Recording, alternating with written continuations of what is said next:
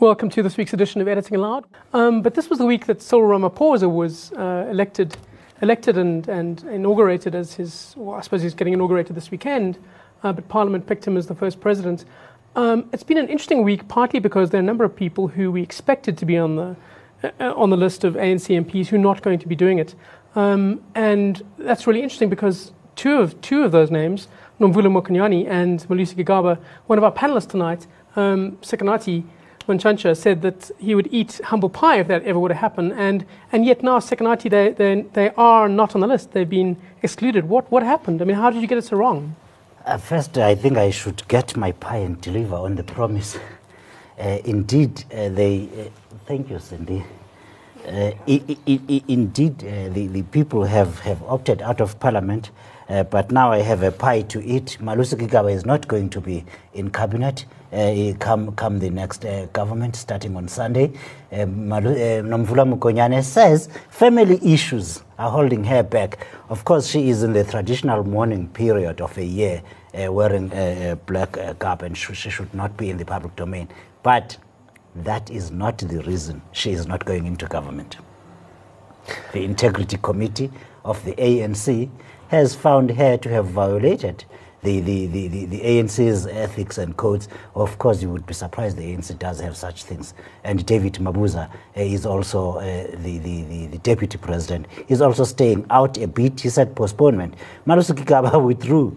Uh, well, Malusi Gigaba withdrew his name from parliament. So he's not participating. And I said they would be in cabinet. It seems uh, Cyril so far has won one battle. So I mean, well, Toby Shapshak, you, you're new to this, new to this, and, and journalists admitting their mistakes is, is a novel thing in the first well, place. Well, there are two things I want to pick up on there. Firstly, why is it always humble pie? Why can't you eat humble steak? You know, uh, firstly, so if you're going to have to eat it. It's still my turn to eat. Yes, whether yes, it's, it's, a pie it's or not. It's your turn to eat, even though you're not in Parliament. Uh, I, I mean, look at just how far we have fallen that three out of the hundreds of implicated people, including cabinet ministers, have suddenly found some ethical backbone and withdrawn their names. Just three people. I mean, they're pretty senior people, right? But we are backbone, so we are mean, so excited that three people have suddenly discovered ethics and moral. You know, in in the UK, they have you, not discovered ethics and morals. They have just uh, bowed to pressure. Exactly. Well, that's a better way of putting it. I mean, uh, the other thing I was going to say is the ANC has an ethics committee. It's hard to tell because they keep peddling this line that is you're innocent until proven guilty. Sure, but there's there's something but the, the rule of law and there's a, there's a there's a, a different kind of set of values. If you're a public figure and certainly a politician, and there's any uh, idea of you having no ethics or have done something dishonorable or unethical, it is incumbent on you in a senior position in society to say, I should step back. I mean, look at the UK, for instance. I mean, there are many things about, about Brexit's done that we don't want to imitate, but certainly when a cabinet minister or a public figure does something unethical or their sex tape gets leaked, um, you know, you Not you, you themselves. You step down because because it is the right thing to do. If you're a public figure and you get caught into in some kind of, of moral dilemma, you behave the right way, which is not to say a court of law has not found me guilty. I've got news I, don't, I, don't, I, I, kind of think uh, a, a greet, being a greet seed at the Zondo Commission endlessly by uh, you know uh, someone who says they personally saw you take money that's kind of enough for you to find a moral backbone of your own or an ethical backbone and say,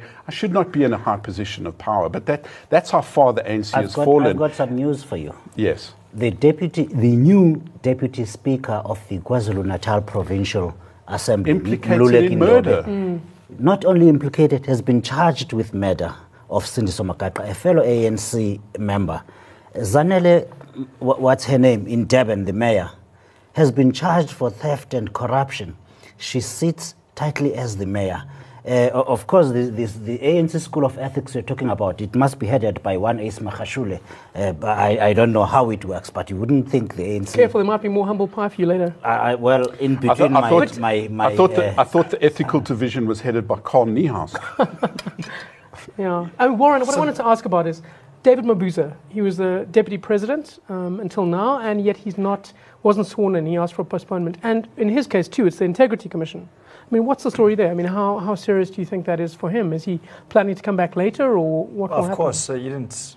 He didn't uh, do the deal of the century in December 2017 just to uh, quietly slip away. we think that he could be playing the long game by agreeing to undergo some sort of process with the Integrity Commission that would ultimately lead to him being uh, uh, declared uh, integrity, to have integrity, and uh, being able to resume his position. We couldn't And even probably what he could do- exactly. Uh, and what he could do in the interim, however long that takes, is he starts moving uh, his power base from the small provincial power base that he had in Mpumalanga to perhaps starting to generate uh, and build the platform for what will be his ascension to the presidency. So he remains the deputy. He could remain the deputy president while he undergoes that integrity commission. That's one of the battles that will be uh, that's being fought. Given the news that we've heard about uh, other candidates for the deputy president being uh, Lindiwe Sisulu and Naledi Pandor, but he's definitely very much in it to win it, and uh, it's going to be interesting to see how he's going to navigate that integrity commission, and that's why I'm very interested to understand more about how that integrity commission operates, and whether Cyril Ramaphosa's got some uh, candidates and levers that he can pull there to engineer outcomes if he needs to. Sikonathi, I mean, I, I think, you know, we can talk about the negatives and, this, and the cynical approach to having done this, but I think it's a good sign ahead of the cabinet appointments on the weekend after Cyril's inaugurated on, on Saturday. What does this tell us about what the cabinet will look like um, on Sunday? I mean, is, does it indicate that the, you know, the, the people who are potentially tired will not be in it The, at all? the, the, the one thing that the cabinet, and this is a great positive, Malusi Gigaba will definitely not be in cabinet. Nomvula Mokonyane will not be in cabinet, chicken price and all of that. Uh, uh, David Mabuza is- still out because the constitution does not uh, uh, give Ramaphosa uh, or the president a, a limit, a, a deadline as to when to make the appointment. So uh, once he cleans himself up, Mabuza, he then can, can go back to parliament in a week's time. So it's, it's wide open. We don't know who's going to be in cabinet, but we definitely do know that those two are not going to be in cabinet, and that's a great deal itself. Hmm. Gwede Mantashe is definitely going to be in cabinet. In what portfolio? It's all speculation at this point. We don't know. The mining, That- the mining sector wants him to be in cabinet. the, the mining to stay. sector really wants him to be in cabinet because you know there could also always be one Mosebenzi Zwane if if they don't have uh, Gwede in there. Toby, in terms of the deputy president, there's talk of Nkosazana Dlamini Zuma being elected to that role, and she, she did certainly sully her image by her alliance with Zuma, or her putative relationship with Zuma, certainly. But in terms of this, she was pretty good in her job at Home Affairs, right, for a couple of years. Sure. I mean, she's she's she's been away from the the, the, the the cut and thrust of South African politics, certainly for the last five years, of her former husband's truly disastrous reign uh, that has really destroyed our economy. But you know, there was a very interesting piece that emerged just as she was leaving the African Union, written by a Nigerian journalist, and it was incredibly scathing and cutting. Um, and it basically said she did absolutely nothing while she was there. She uh, presided over ceremonies for pointless things. And this, this article was very, very controversial when it emerged. The, I read up about the writer, he really knows what he's talking about. And it was interesting to have another perspective. If a South African had written that article, they would have been accused of all sorts of defeatism. You know, the great Stalin, uh, crime was to be a defeatist, um, when basically you were telling the truth.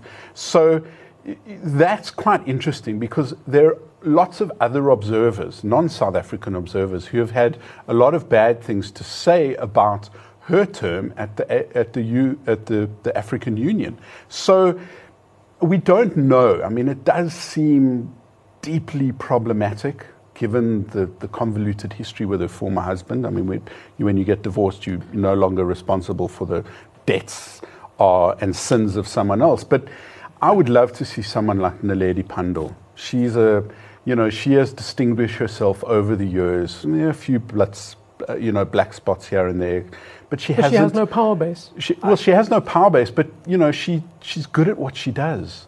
You know, and, and for once, wouldn't it be wonderful if we appointed someone into a position of power because they were competent, not because people in, in, in their home province, you know, thought she deserved the job. I mean, look at someone like Bathabile Dlamini beyond incompetent, found by the, the Constitutional Court to have lied, to have been obstructionistic.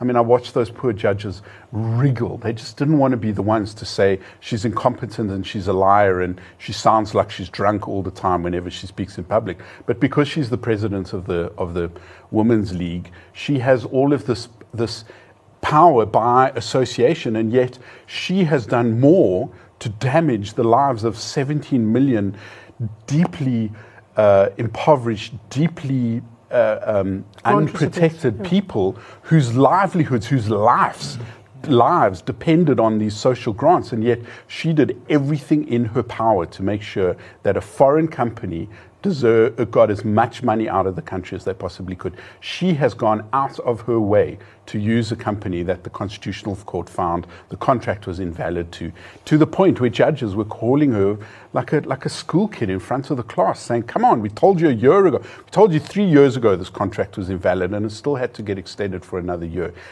Now, now, that is unethical and probably illegal. She's been found by the highest court in the land to be a liar. How on earth can this person be a cabinet minister? How can they be an MP?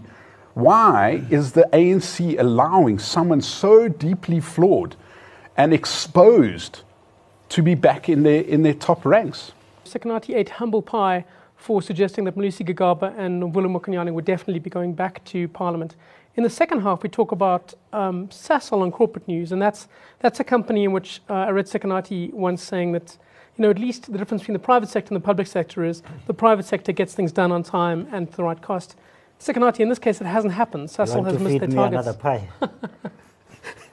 Sasol has now, uh, again, uh, its project is now costing it 45 Lake Charles, right? Louisiana. Lake Charles in Louisiana in the United States of America. It's now uh, costing them 45% more than uh, budgeted.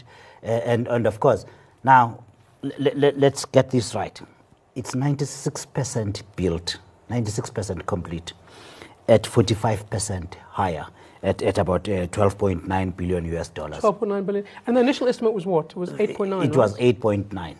Uh, definitely, they didn't get this one right, and and and investors and some uh, analysts correctly are, are, saying this is an abuse of of taxpayers' money, uh, of investors' money, and and someone should should carry the can for it. Uh, Sasol, of course, is trying to spin this whole thing, but let's compare it to the public sector. My favorite example, Eskom. Medupi in 2007, at, uh, at the start, the budget was 70 billion rand.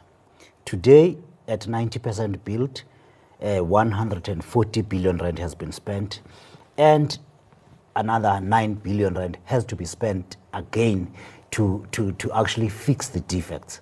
Uh, far from finished, so that has doubled. Uh, you could say the same about Kusile. Yes, this is out, and it's uh, someone at Sasol has to suffer. They said they have initiated an investigation as to why they never foresaw these, uh, the, the, this inflation of cost. And the share price, of course, is down 13% at this point. So, Warren, I mean, it's well, very well, important it's, for, for, for companies to do what they say and to follow through, and not, you've covered Steinhoff quite a lot. I mean, the importance of a company promising something and delivering. That's fundamental to investor integrity and the investor belief in the company, right? Yeah, absolutely. And as Patrice Moyal pointed out to us yesterday, Sasol, to put the scale of Lake Charles into context, Sasol have invested the equivalent of 75% of their market capitalization in this one single project. It's been billed as the, the game changer for the company because it uh, puts a base of production in the United States, a very uh, so called first world economy with access to uh, very large markets internally in the United States. Um, but to draw on the Eskom comparison in the public sector, yes, there has been a massive increase, but it, the project will still remain profitable at current prices. And um, of course, Sasol competes in a, in a fairly um, open market with other competitors, whereas Eskom has enjoyed the benefit of being a monopoly. Um, so that's obviously a very fundamental difference. The main point I think that comes out of Sasol's Lake Charles venture thus far is that management had given an undertaking that after that first increase, They'd got a good grip on their governance. They'd got a good grip on the factors, uh, the, the, the, the various elements in the, in the costs, and that they had a good handle that applied a very conservative estimate to that initial increase, which would mean that they were going to now deliver it at, I think, about 11 or 12 billion dollars. Hmm. As Sikonathi pointed out, they've got 4% of the project to go, and they're increasing the cost by a billion dollars. So shareholders are purple, they're incandescent with, with anger given the undertakings the company has given. And the, the other factor that's really irked shareholders is that executive remuneration and consequences for this cost overrun have not been tied into uh, executive pay. And that's going to be a big factor at the AGM uh, going forward because shareholders want executives to feel the pain of, first of all, undertaking something and not delivering it, and then coming back with a ridiculous blowout on costs this close to the completion of the project. As investors should be angry about that. I mean, accountability is crucial in this kind of context. So, Toby, to talk about another issue in the corporate sector, talking about accountability again, WhatsApp. Um, yeah. I think it's fascinating. They have, what is it, a billion users in the world? One and a half billion users. What happened? I mean, they've been spying well, on people.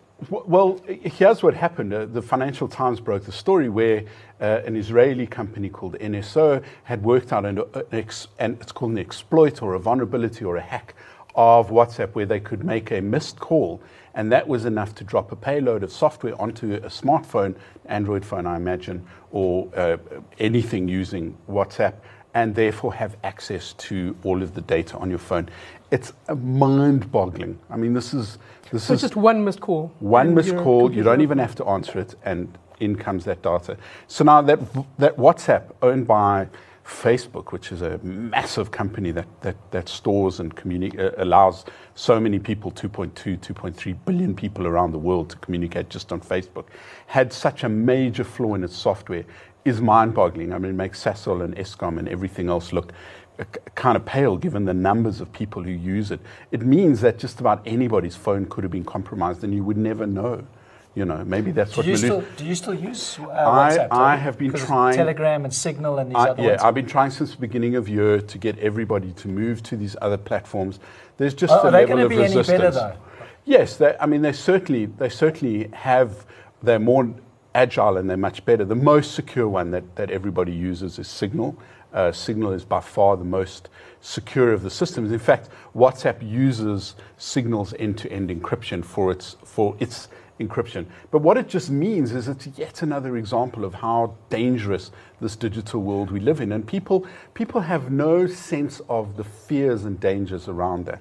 I, I analogize How many people it. were actually compromised? How many people? They don't know. And it, and it looks, The Guardian was reporting that it was a, was a, a human rights lawyer in London who was, who was trying to sue this Israeli company about, uh, about the breaches that have happened to Mexican journalists and other organizations. So, so we don't know, and we probably never will know. Facebook very quickly patched the vulnerability, but the fact that it's there was, is, is mind boggling. You know, just this week, um, the former security chief of Facebook, Alex Stamos, said that Mark Zuckerberg is not the man to lead Facebook. Well, patently so. You know, mm. Mark Zuckerberg has presided over some of the greatest uh, exploits of, of, privacy in the world. 87 million people's data uh, scooped up by Cambridge Analytica, tens of, of, of, millions of people's passwords stored in a, in a unencrypted plain text way for years that 20,000 people working at Facebook could have had access to.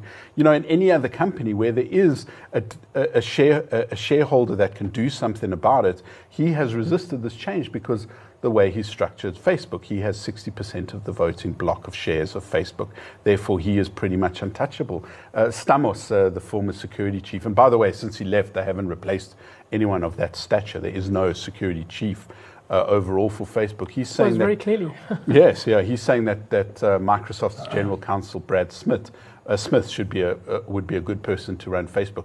The bottom line is what we're talking about across all of these different sectors public, private, social networking, Sasol, uh, Eskom is that there is no accountability and there's no ethical rule book that people follow. If you behave badly and you do things badly, you should resign. Look how much effort it took the CEO of Uber to step down, mm. the co-founder. I mean, he did some pretty dastardly things. There's many reasons, and and yet, you know, Facebook, Mark Zuckerberg keeps going up. There are lots of people who write articles about how many times he's apologized and taken responsibility, and how many times that responsibility or that lack of governance has meant absolutely nothing. Because all Facebook does is continue to do what it did before, uh, except telling us they're going to be more private and more secure. That's the big push for this year more secure messaging. Well, we've just discovered that a missed phone call would be enough to compromise everything on your phone. Sikonathi, why has this? Why is there no consequence? I mean, surely the notion of the market would punish a company like this, would make sure that the customers left them. Why does this never happen? Well, unlike unlike Sasol, again, uh, Facebook and WhatsApp are a monopoly, uh, almost. And of course, uh, uh, Zuckerberg, uh, that artificial holding of 60% protects him from everything. Uh, un, uh, unlike other companies like Sasol, uh, investors can deliver their judgment immediately, and, and, and, and the, the management there has to suffer. Facebook, it's my little fiefdom, and I will nurse it until we get it right. There's something else that happened this week involving the tech sector, which I think is pretty interesting. Huawei, I hope I'm saying correctly. Um, Trump in the US, Donald Trump, has now said that he's going to essentially enforce a series of sanctions on them, um, which could lead to Google then not being interoperable with Huawei phones. Um, Toby, what does that mean? I mean, is it, it's, it's obviously another salvo in the trade war, but does, is, it, is it such that the Americans can now destroy the Huawei brand, the Huawei business? Well, well it's, the, the, the implications are much larger. Remember, there are two issues here. There's the trade war between the White House and Beijing, and there's, you know, Huawei's found itself in the middle of that. But also, they are quite clearly the leaders in this new 5G technology, the fifth generation of cell phone networks. The data speeds will be So is it a incredibly commercial fast. rather than a political Well, one? there are two things going on, and they've all kind of come together around this thing. So, uh, lots of commentators say Huawei is so far ahead of the competition that there's no way to catch up to them. Uh, people who are worried about spying and, and, and eavesdropping and, and having backdoors in the software, the American security uh, establishment, they worry that Huawei might have uh, that kind of access, and therefore they don't want them in their equipment. But what's happened is that the, the, the US Commerce Department has put Huawei in what's called an entities list, and if you're on an entities list, the company's on that, American firms have to get a license to deal with them. What that's meant is that immediately every American firm that deals with Huawei is looking at suspending operations. The first up was Google, and the consequences of that are particularly huge. But what the reverse has happened is that uh, one of the, the Huawei board members wrote in the New York Times that Huawei spends $11 billion a year with American companies. The consequences for the global supply chain, the, the processor from America, the screens from South Korea, the other parts of the chips are from Germany or wherever, suddenly you're not just talking about one Chinese company being punished, you're talking about companies all around the world. The knock on effect of, of the interconnectedness of global capitalism means that lots of jobs will be lost in America, lots of consequences elsewhere. The, the, the problem is you're not just talking about one company in one country, you're talking about a supply chain all over the world. And that's the problem. Within, within days of, of within, Google said on Sunday they would suspend dealing with Huawei.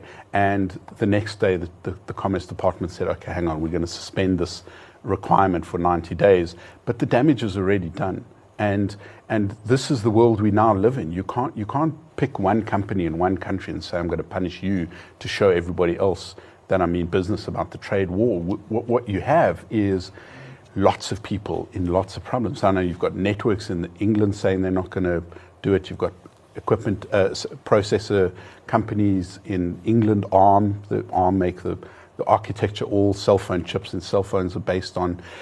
Suddenly you have a global conflict. You know, it's not just the South African rand being hammered by this, this US China trade war, it's everybody. Wow, I suppose that's the danger of using political power to settle commercial scores. Um, guys, thanks for joining us this week. We'll be back next week with more analysis on Cyril Ramaphosa's cabinet decisions, for one thing, as well as what's happening in the world of business. Thanks a lot.